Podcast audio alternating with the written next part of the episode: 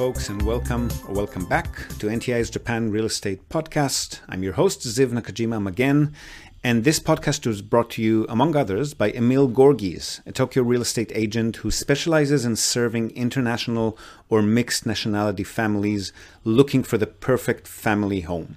So, Emil's an Australian. He's been living here in Japan for the past two decades, eight years of which he's been actively buying, selling, and managing real estate properties in the city on behalf of his own family and a great many happy clients.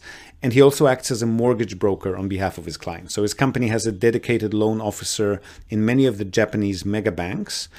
And if you're a regular listener, you probably already know him from our JREP, the Japan Real Estate Experts panel sessions. So you're probably already aware that the man is an absolute fountain of wisdom on all things related to real estate in Japan, and in particular to family homes, the greater Tokyo metropolitan area, and mortgages. And most importantly, he's incredibly generous with his time and advice, which he's more than happy to provide at no cost or commitment to anyone asking. So if you've been thinking about buying your home in Tokyo, but you've been sitting on the fence for a while, or if you just want to have a chat in English with a real expert, drop him a line on emil.gorgees, that's E M I L dot G O R G E S emil.gorgees at tokyorealty.jp. Hit him up today and start exploring your options. Okay, so in this episode, we speak to a USA citizen who's been living in Japan for quite a long time, more specifically in Kumamoto, and he already has some investment properties that he's purchased in the city. He wanted to ask our opinion about potentially recycling these smaller, older properties into a larger, newer one. He's also been able to purchase using investment loans, even without having permanent residency, which can be quite rare in Japan. So we also pick his brain a bit, mainly about building and nurturing relationships with Japanese banks. And he then in turn picks my brain about the advantages and disadvantages of different types of investment. So individual units versus buildings, the difference between the local market in Kumamoto versus Fukuoka, which is the nearest largest metropolitan center to Kumamoto um, some other attractive locations around Japan. And we also talk a bit about purchasing under a company name or as an individual. And now, this is a conversation that we've had here many times before, but in his case, he's already got a couple of companies set up in Japan. So the conversation is slightly different to the ones we normally have with people who are wondering if they should set up a company strictly for the purpose of property investment. We also talk about our services at NTI, our fees, the difference between hiring us as consultants versus a full purchase facilitation. And then we also touch lightly on the topic of long term leases, monthly rentals, and full short term stay properties such as Minpaku or Airbnb. So, really good, diverse conversation there. Plenty of info. Hope you enjoy it, and I'll see you again on the other side. Okay. Cool. So you're here in Japan and you already have properties and you're looking to what, roll them over or? Yeah. Um, so I've been in Japan for about 10 years. Um, uh, I bought my first kind of mansion type property six, five or six years ago. Um, I've got six of them now. Um, they're kind of spread out. Um, I will likely be leaving um, this August or July. I'm not super sure when. Um, so I'm thinking about, yeah, maybe rolling them over to a larger property or doing something else with them. I'm not sure. Okay, and did you purchase those um, strictly as investment properties via normal Japanese real estate brokerages, or? Yes. Okay, um, so I, I guess my first question is: what's the question? So do, do you want to sell them and then use those funds to buy something else, which I'm guessing you'd probably do the same way, or? Mm-hmm. Well, I'm I'm really wondering what's what's the best thing to do. Um, should I look at just holding on to the properties I have now, even though I'll be gone, or because um, I was listening to your podcast recently where you were talking about uh, the benefits of having, you know, uh, one apartment versus a bunch of different little mansions, right? Yeah. Um, I'm wondering if that's going to be easier to manage uh, while I'm gone. Um, would it be better to sell off these small properties and then use that uh, to put a down payment on a larger property, you know, uh, I'm kind of just thinking about my options, I guess. Okay, so um, few few few things to unpack there. First thing is, um, how are they performing, and how old are they? Are they properties that you would basically want to hold on for longer too, if you could, or have you already been considering reselling them for whatever reason? Or um, I mean, they're all they're all performing fine. Um, uh, three. Let me think about this. Uh, I have no loans on four of them, um, so they're all cash flowing 40 or 50,000 yen a month. Yep. And then another two, uh, I have loans on. Um, I think there's another two or three loans. Uh, sorry, two or three years left on those loans. So two or three years they'll be paid off. Um, there's nothing particularly wrong with them. Um, the buildings are, say, about 30 years old. So not super new, but also uh, quite central in Kumamoto. So uh, desirable area. Yeah, they're, they're, all kind of in the downtown here uh, in Kumamoto. Um, okay, and then are they all managed by the same property manager? Um, yes, basically. Um, two of them I manage directly um, because actually my company staff is living there now. Okay. So um, we just withdraw the rent from their paychecks and don't really need a management company. But in the future, after I leave, then we'll we'll ask the same property manager to come in and step in there just to make sure everything goes smoothly with the okay. repairs and stuff. So if, if it's going to be the same company managing the same, I'm assuming the similar number of doors. So you might, you know, roll over those six units into a building with six units kind of thing, right? Mm-hmm, um, mm-hmm. Hassle wise, I don't think your management would increase or decrease whichever way you go, right? Mm-hmm. Uh, when you own the building, there's a few more things to think about in the sense that um, you also need to take care of the structural maintenance, whereas now you're just taking care of the interior. Mm-hmm. Um, but depending on the age of the building, that might not be much. Like the buildings that we manage, usually there are kind of decisions to be made maybe twice a year, kind of thing. Mm-hmm. And once mm-hmm. every mm-hmm. 10, 15 years, there's maybe a bigger renovation to consider. Um, mm-hmm whether or not your existing property management company can also handle buildings, regardless of that, it's still going to be a single company handling it, right? So if it's a small yeah. building, it's going to be one company handling um, both what the, the guys are doing for you now, both the uh, tenant management, but also that same company would also know how to handle the building itself. Mm-hmm, mm-hmm. So management hassle wise, I don't think there's going to be a huge difference. Um, okay advantages that I can see would a you might be able to get something that's a little bit newer, which is always a good thing. Uh, also, if and when land gains in value, you will stand to gain more because the um, just the land parcel is bigger. But in Kumamoto, that's probably not a huge consideration. Capital, I really no. Yeah, not really on the cards there. Um, yeah did you maybe think to switch to a different location as well, or are you happy with them being? Yeah, of, of course, Fukuoka is uh, kind of the obvious place. Um, everywhere else in Kyushu, always looking to Fukuoka. If I'm not going to be local anymore, it doesn't really matter where the properties are. But yeah. um, I don't know. Fukuoka is a. Uh, I don't understand the Fukuoka retail market uh, very well, but I understand it much better than you know Osaka or Tokyo, for example. Yep. Um, so uh, my my banker told me that you know if you want to buy something in the like 60 to 80 million range then i'm going to want you to put you know 15 to 20 million cash for a down payment that's so cool yeah yeah so yeah. what i was thinking was i i could sell what i have now probably get in the 15 to 20 million range and then roll that into that kind of larger property. And then your, doing banker, that, does your banker know that you're leaving the country, by the way? Yes. And they're okay giving you a loan even though you're not going to be a resident anymore? Yes. Okay. Um, that that's that's rare. Okay, that's great. Uh, yeah. Um, strange bank. Yeah. Uh, Kumamoto Bank. It's managed by Fukuoka Bank now, but um. Okay yeah, I don't have permanent residence either. Um, so that's another thing that uh, sometimes causes issues. And they with, gave you an investment loan.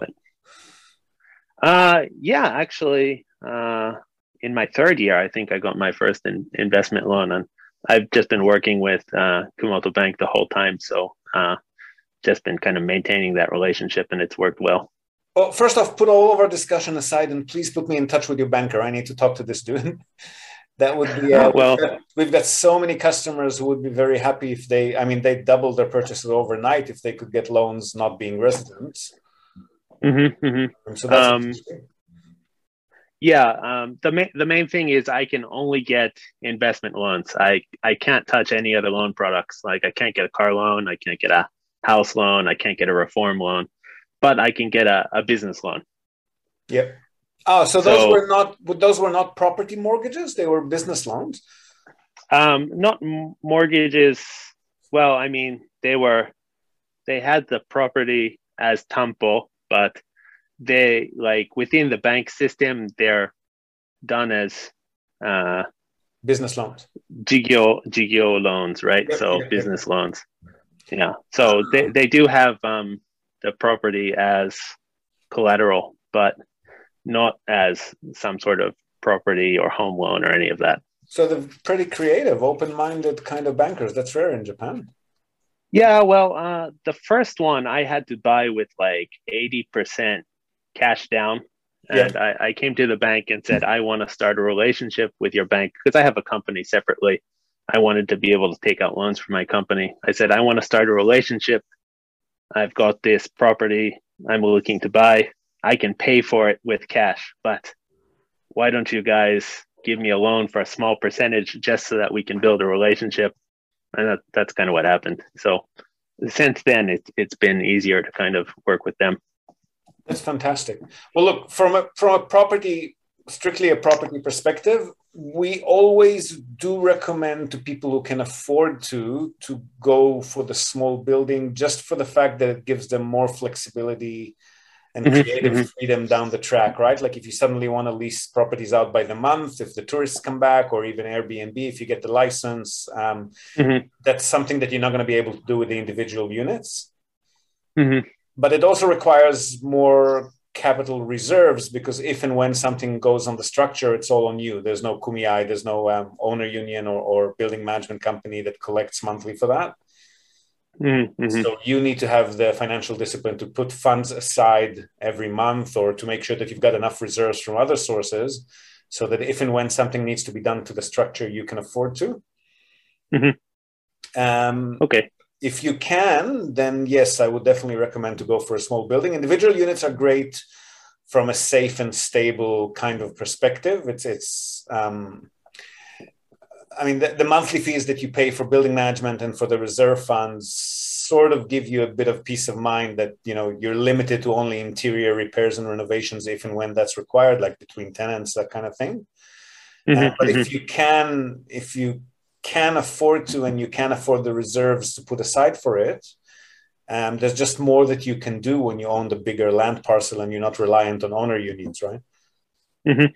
Uh, so in that case, uh, would you recommend looking at the Fukuoka market rather than the local market here? I would say so because 60, 60 to 80 million will definitely buy you a nice, well located, newish, well, not, not new, but newish building in Fukuoka. Mm-hmm. Um, what what does sixty million get in Fukuoka these days? Um, I'm just thinking about the last purchase we did. So for less than fifty million, we're talking, I think, forty-three or forty-five mil. Mm-hmm. Uh, we got a fairly suburban but central property. So, like, um, mm-hmm. if you know Hakata Station, yeah. Uh, so the south and east side of Hakataku is like the more mm-hmm. residential side. It's not the CBD mm-hmm. per se.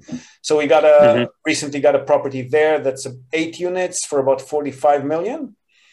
Mm-hmm. I think from memory that one is actually I can look at it right now. Just give me a second. I think it was 12 year oldish. Oh, really? From memory. Are those yeah. like 1K units or 1DK? 1R or, or 1K usually, yeah. 1R, 1K. Uh-huh. Yeah. And those are, I mean, they're easiest to find tenants for. Yeah. So that's like 35,000 a month a door is, is that would be in Kumamoto, that'd be about 30, 35,000 I'm just looking for... at it now. So that was built a little bit older. That was built 2004. Mm-hmm. Uh, the price was 40 million, eight units in the Mhm. building. Um, uh, the structure size is 150, and the units are all uh, 1K, yes. And Mhm. then another one that's a little bit more suburban, but in better shape. Give me a second. Mhm, mhm. Um, so built 2012, just 10 years, or at the time of purchase, it was nine years, six units, uh, and there are uh, four of them are one LDK, two of them are two LDK. So two of them are actually Oh, okay. kind of couple sized. Mhm, mhm. Um, and that was 55 million, and that generates an annual income, gross annual income of 360,000. Sandro Dokuman. Mhm, mhm. Um, and the yield is about uh, between five to six percent before tax is the yield on both Okay. of those. Mhm, mhm. Um, so that's what you can get in a little bit suburban Fukuoka. If you go a Mhm. little bit above 60 million, you could get about a lot more central, I think. Mhm, mhm. Um, yield might be a little bit lower, but you'll never be uh, you'll never be uh, wanting for tenants, which is a great thing. Yeah. Okay. Um, it sounds like generally the prices are probably a bit higher than they are here in Kumamoto, but Yeah, that's the the trade off of cash flow versus whether the land the properties on are going to appreciate, right? And the young, uh, far younger, Long term and more, stability. far younger and Mhm. more white collar type of tenants than you'd get in Kumamoto. Yeah, yeah, indeed. Um, what kind of land would that property be on? Like 50 or 60 tsubo or something like that? I never quite know the Tsubo uh, conversion, but Uh, one of them is on 150 square meter of land. The other one is on a Mhm. 211 square meter of land. okay, yeah, so that's like 50 or 60 then. Yeah, Okay. much much bigger than uh, much bigger than what you'd get in Tokyo and Osaka, for example. Oh, yeah, yeah, of course. Okay, interesting.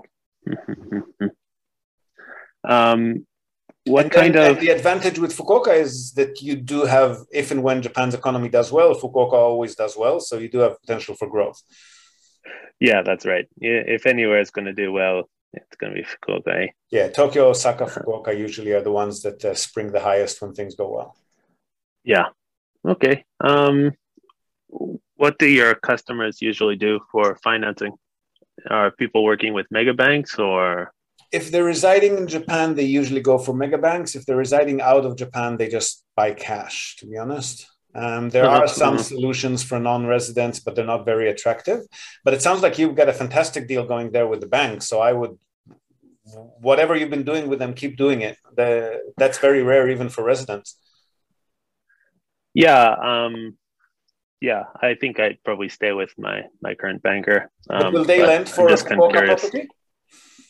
Um, well, you know, Kumamoto Bank is under the Fukuoka Fukuoka Bank purchased Kumamoto Bank Yeah. five or six years ago. So actually, they have to run everything up to Fukuoka Bank before they approve any of the loans. So I don't think it should be an issue. Yeah.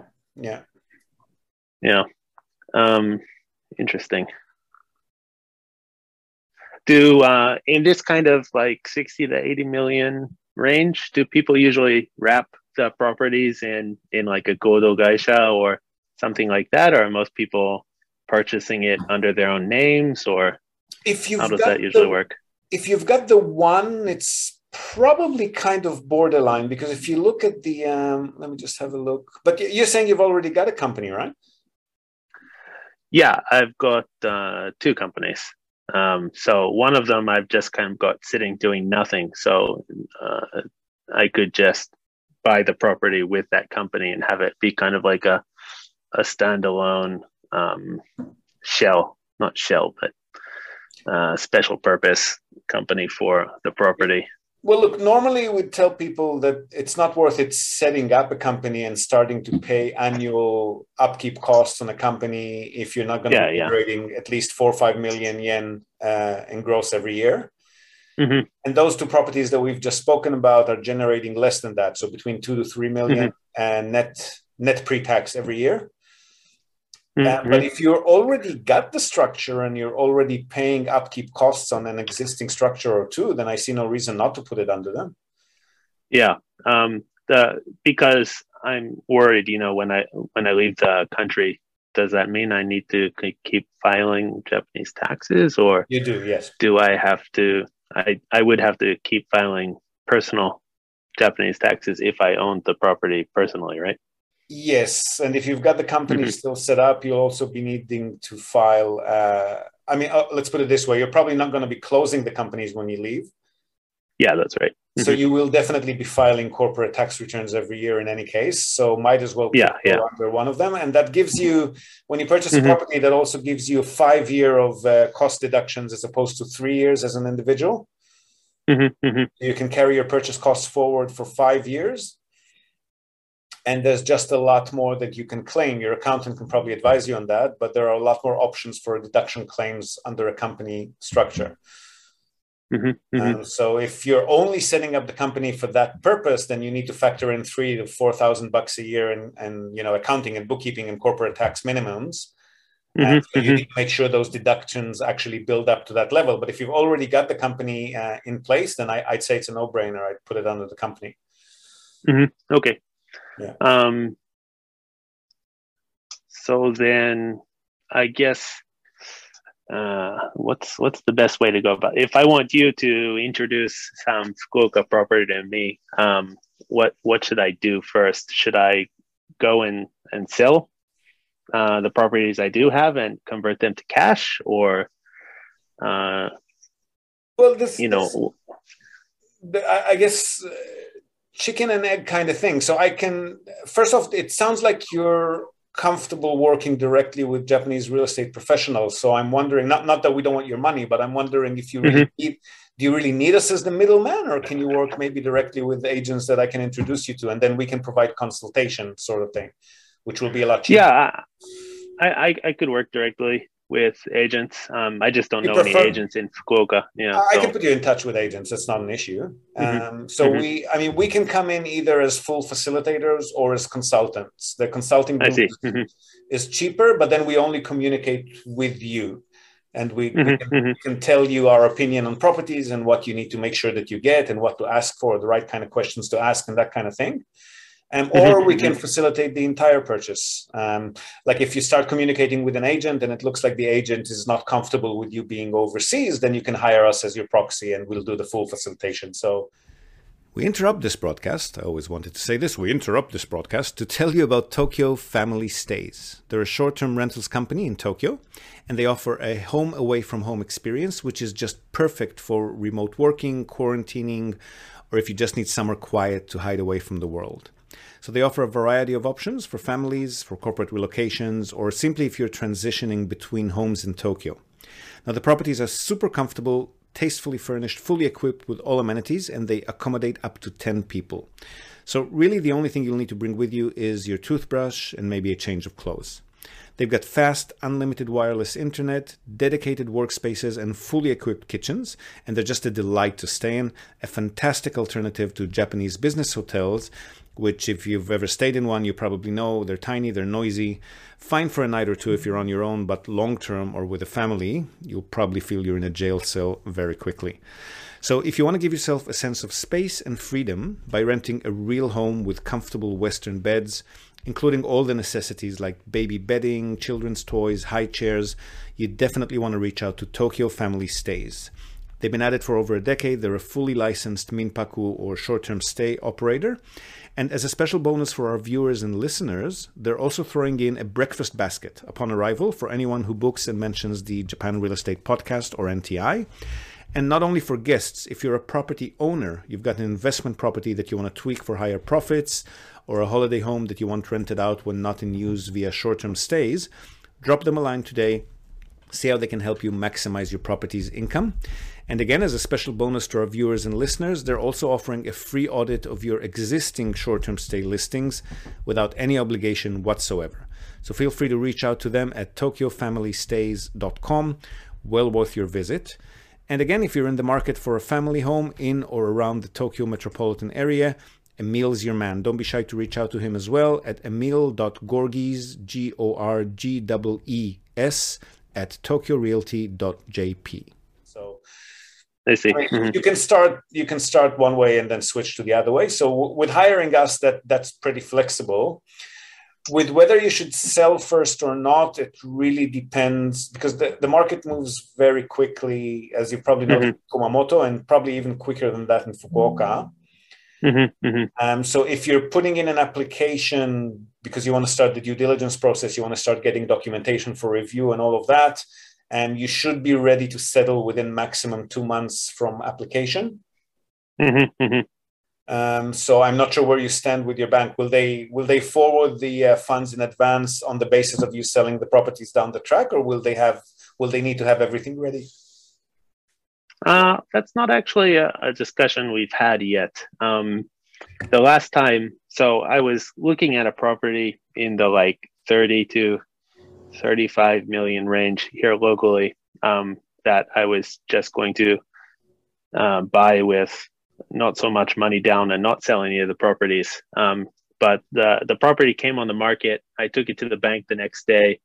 Uh, the banker drove out there to look at it to start the their uh, assessment. What is it? Assessment. And their assessment came back a week later. I called up uh, my real estate agent. He's like, "Oh, sorry, it sold."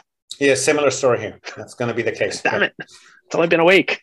the thing is, look, whenever you're applying to purchase a property, and at least part of the financing is coming from a bank loan, mm-hmm. um, mm-hmm. the seller would obviously always prefer to sell to somebody who's not dependent on bank approval. Yeah, of course. So if they're, mm-hmm. you know, if a cash offer comes in, they're not going to give you the time of day. So if you want to be sure to get your hands on a good property fast, then yes, I would sell those 1st mm-hmm. uh, but, you, mm-hmm. but you're saying that in any case, at least part of the funds will come via loan, right? Yeah. Um, you know, if I'm selling what I have now and buying something else for a similar price, that just seems like a waste of money because I lose a lot of money in the transactions. So yeah if I do sell what I have now, it'll be to use that as part of a down payment for a, a larger portfolio or and does your bank do, uh, does building. Bank do pre-approvals?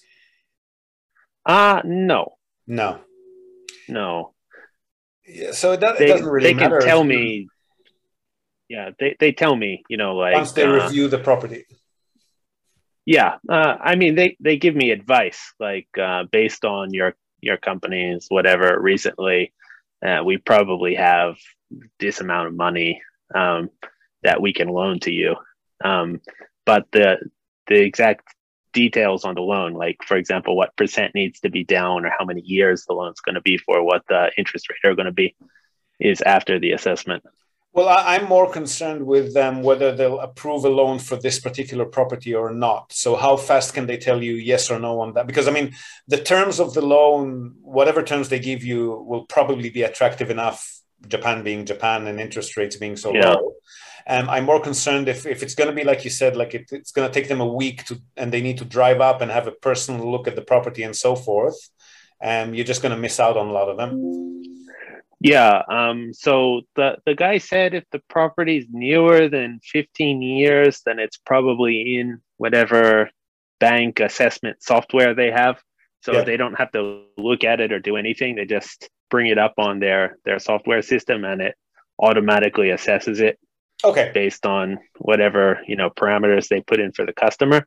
Yep. But if it's older than I, I can't remember exactly. It's older than 15 or 17 years or something. It's not covered in that system. So they have to actually go out and, and take pictures and stuff. Well, because these are wooden structures, I would, we would, as a company, personally normally advise to go for 20 years at most. Mm-hmm, mm-hmm. So we can definitely aim for 15 years properties if that makes it e- easier for the bank to quickly come back to you and say, yes, we'll loan for that. We'll lend for that. Mm-hmm, mm-hmm. um, what's your general uh, impression of, for example, nice buildings in good locations in kind of like third tier markets. So I'm thinking like uh, if it were Fukuoka, like right in front of Yanagawa Station or right in front of uh, shoot Okawa Station or something like that. Um, how how do you feel about those kind of properties generally? Um, they work they definitely work, but we're kind of losing the potential growth aspect, right? Mm-hmm, mm-hmm. That's the only thing. So there are a couple of particular stations. I'd say Befu Station and the, the one right after Takamiya. I always forget the name of that station. That we mm-hmm. feel are probably good candidates for the next uh, for the next station down the line that's going to be gaining in value. And mm-hmm. so I mm-hmm. probably, if we want to capitalize on potential growth, if and when it happens, I'd probably stick to those stations or closer to center. Um, mm-hmm. but if you're looking for the maximum cash flow that you can get and you're not concerned about potential growth, then yes, all of those would work. Mm-hmm. mm-hmm. I see. Okay. Um, do you have any uh, particular general thoughts about wood versus uh, Tekkin versus Tekkotsu? Um, I'd love to see a reinforced concrete building in your budget, but they're pretty rare. Uh-huh, uh-huh. Um, or steel. What, what is what is kind of the range for RC in Fukuoka? Um, they'd start at about 80 million. They'd need to be uh-huh, uh-huh. probably uh-huh three floors, three floors if we're lucky. Usually four floors and higher is where we'd start seeing more concrete. Mm-hmm. Um, depending on location, we might be able to get something like that, but it's not. It's going to be older though. Uh-huh, uh-huh. It's not going to be definitely not going to be 20 years or younger. With reinforced concrete, we don't mind if it's thir- up to 30 years, maybe. Mm-hmm, mm-hmm. Um, but yeah, the price is going to be a bit out of the range, eh? Uh, maybe, maybe if they're very suburban, we can we can swing something. I'm not sure. Mm-hmm. We can look we can look and see what's available at the market at any given time. So if you end up getting us for full facilitation, so we're going to do is you know unlimited amount of research uh, as part of mm-hmm. that process. And if you get mm-hmm. us on a consultation basis, which is an hourly basis, then we can put in two or three hours for research out of your mm-hmm. hourly mm-hmm. bank and just see what comes up and in which areas at what prices and so forth. Okay. Um, can you tell me a bit about your fee structure and, and how those kind of things work? Yeah. So the hourly retainer is uh, charged by 10 hours at a time. Mm-hmm. Those are uh, 2,800 yen per hour, or including taxes, just over 3,000 yen per hour. Mm-hmm. And the full facilitation is uh, unlimited work until settlement. And that mm-hmm. depends on the property price. So for the range that you're talking about, it's 3% plus tax. Uh-huh, uh-huh. And that's I see. That's payable in advance uh, based on your estimated budget, and then we credit or debit after settlement as per the actual purchase price. Okay, I see. So mm, similar to uh, a realtor's. Uh, yes, except it comes uh, on top of the realtor. Okay, yeah, of course. Yeah. Okay. But um, I think from our experience, I mean, you sound like you're pretty experienced too. But what I usually tell um, customers who haven't done this much in Japan is that we just in saving you costly mistakes and giving you negotiation options that you might not have been aware of, we usually more than cover ourselves. Yeah, of course. Uh huh. Um, do you guys do anything? Um, I'm guessing. Oh damn! I can't speak English anymore.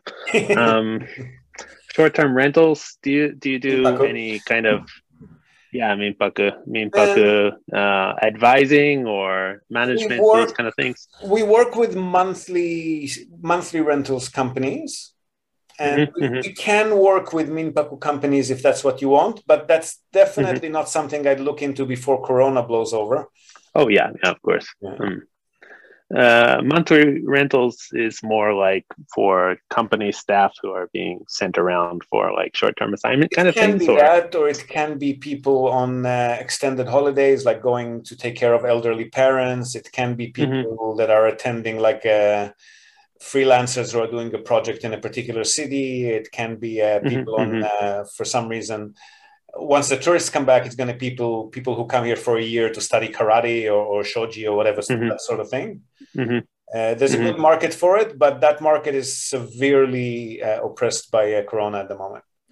Yeah, so that would be similar to Minpaku, and that'd be fully furnished and and managed kind of thing, or yes. The difference is that um, it's not I mean, Minpaku can be very profitable if it's in a very good location and it, the, the, occupancy rates are very high.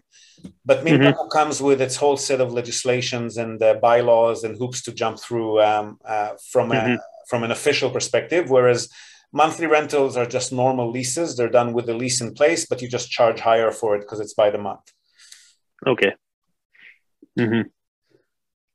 And then your side is the the cleaning fees and all that. Um, yeah, so the it's property, not like a normal rental where. Yeah, so the property management companies that do that um, have been doing it on a regular basis, and they know what to charge for uh, check-ins, checkouts, cleaning, security deposits, internet fees, mm-hmm. and so forth, uh, mm-hmm, utilities mm-hmm. fees, and they'll advise depending on what's happening in the market if you need to reduce your uh, daily fee or increase your daily fee. Um, they know their stuff. So depending on what you want to do with the property, we would be putting a normal long-term lease property manager or monthly property manager or Minpaku property manager in place, um, depending mm-hmm, on what you mm-hmm. want to do with the property. Mm-hmm. Okay.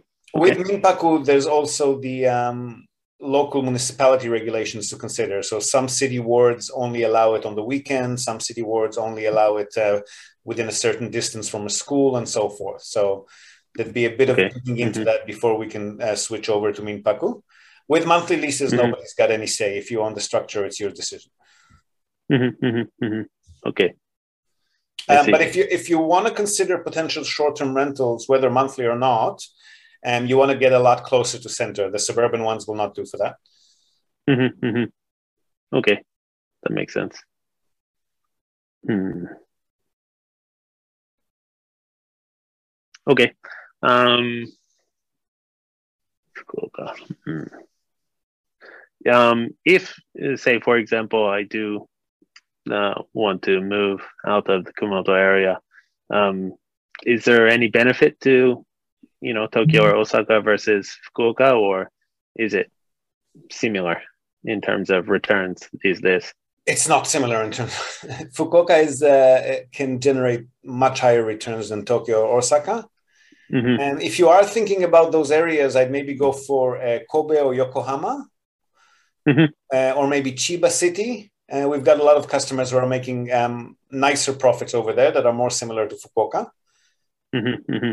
Um, advantage wise, I, I mean, look, Fukuoka, I feel that's just a personal opinion, but I feel that Fukuoka does have more room to grow as opposed to Tokyo and Osaka because they're very close to where they were pre 1990 bubble mm-hmm, mm-hmm. Uh, before the bubble burst. I mean, um, but Kobe, Yokohama are similar. With Yokohama specifically, you want to. I mean, the city is Japan's second biggest city, but it's really only the area next to the port that's mm-hmm. really urban. The rest of it is very, very suburban. I'd say almost rural. Mm-hmm. Um, but yeah, Chiba City, Kobe City, uh, Kyoto, if we can get something, uh, it gets pretty expensive towards the center of the city, but suburban Kyoto is maybe still affordable. Mm-hmm, mm-hmm. Um, Kawasaki, if we can swing it, it's pretty close to Tokyo prices, but we might be able to get something a little bit cheaper and higher yield there. Mm-hmm. Um, and otherwise, yeah, Fukuoka is always. I mean, a lot of our customers love Kumamoto as well because the cash flow is much higher than any any of these other places that I've mentioned now. Yeah, cash flow is uh, is good here. If, yeah, uh, but the population is not older. worried about. Yeah, population yes. is older and capital growth is mm-hmm. non-existent. Yes, and uh, a lot of you know when when I look around at uh, these wooden structures, uh, I'm always nervous. Um, how much do I really know about the damage that happened in the 2016 earthquake? Sure. Um, there's there's always some part you just can't see. That's um, another so, advantage I think of Fukuoka is that of all those places that we've mentioned, it's probably the least uh, risk for uh, earthquakes or at least mm-hmm. has yeah. been so far. With Kumamoto too, um, population was going up until 2015, but I've just looked at the numbers for 15 to 2020, which were released uh, a few months ago. Uh, mm-hmm. you're, you're, not gaining in population over there anymore.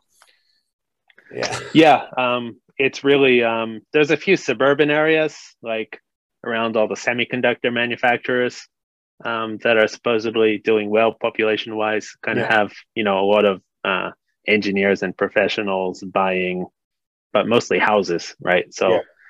um, not really what I'm looking to do. Um, there's not a lot of like single young guys renting apartments there. It's everybody with their house and their two cars. So, yeah, the the, the prices are going up there, but it's not like a good investment market. I don't think. Yeah. So all of the other cities that we've just spoken about are all gaining in population, whether it's organically mm-hmm. like Fukuoka or just because people are migrating into the city like other places. But Tokyo actually, for the first time in a long time, is losing population because of the yeah yeah yeah yeah. but uh, so basically, it sounds like you think Fukuoka is the good balance between the future kind of growth in property prices and the ability to generate cash flow. I would say so. If you're looking for an uh, mm-hmm. kind of um, city profile upgrade from Kumamoto, um, mm-hmm. I think Fukuoka or maybe central Yokohama would be where you'd find um, kind of the balance between Kumamoto and the bigger metropolitan centers.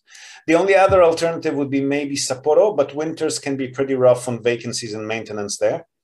Mm-hmm, mm-hmm. I see. Yeah, I actually have a friend who bought property in Yokohama recently. I should talk to him. I didn't even think about it. Mm. Yeah. Okay. Yokohama's not bad. Chiba, Chiba City is not bad, and Kobe is not bad as well. And mm-hmm. Nagoya is mm-hmm. Nagoya is pretty good, but the population there is a bit more rough around the edges, more blue collar. Uh, mm-hmm. You'd get, I mean, it's still Japan. It's not like you're going to have a drug lab in the apartment, but if you get payment issues or tenant who you know are late or missing on payments, we tend to have a bit more of that in Nagoya than in other cities. Well, yeah, evidently the the yakuza are a huge issue down here in Kumamoto. You know, um, so that's that's a thing I hear a lot of. You know, sometimes there's a you didn't know, but now there's a yakuza living in your building, and there's no way to get We've them out. We've had that in Fukuoka a couple of times too, actually. Yeah, I'm guessing Kitakyushu probably has a Kitakyushu or Kitakyushu, we, we, bought a few apartments there when we started. Never again. Kitakyushu is a nightmare. but no, even in Fukuoka. But to be honest with you, it affects your resale prices if there's a yakuza office in the building or what everybody yeah, knows yeah. about it and it's going to be difficult to sell the property but we've never had problem finding tenants for them mm-hmm, mm-hmm. Mm. okay mm. cool okay um is is there anything else i should be asking or uh, anything you want to know or um, no, you painted a pretty full picture. I guess once we start looking at actual locations and properties, we'll probably be exchanging a bit more Q and A. Uh, mm-hmm. But otherwise, to just to get going, I think we we know enough. Yeah. Okay, um, then I'll uh, sit down with my banker in the next couple days and, and, just check about, you know, uh, can I purchase in Fukuoka? Um, do I need to make like a, a, a bank account at the Fukuoka bank version or, you know, it, just check that there there aren't any and, and also ask them if they can uh, if they can uh, forward funds while you're working to sell the properties or if they need it all mm-hmm. settled in advance. Uh, yeah. Okay.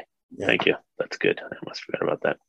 So uh, that that's a common thing. Then you know, if I make a commitment, I'm going to sell all these properties. Um, they will forward the funds even while the the sales are pending, or I know that they, still putting them on market.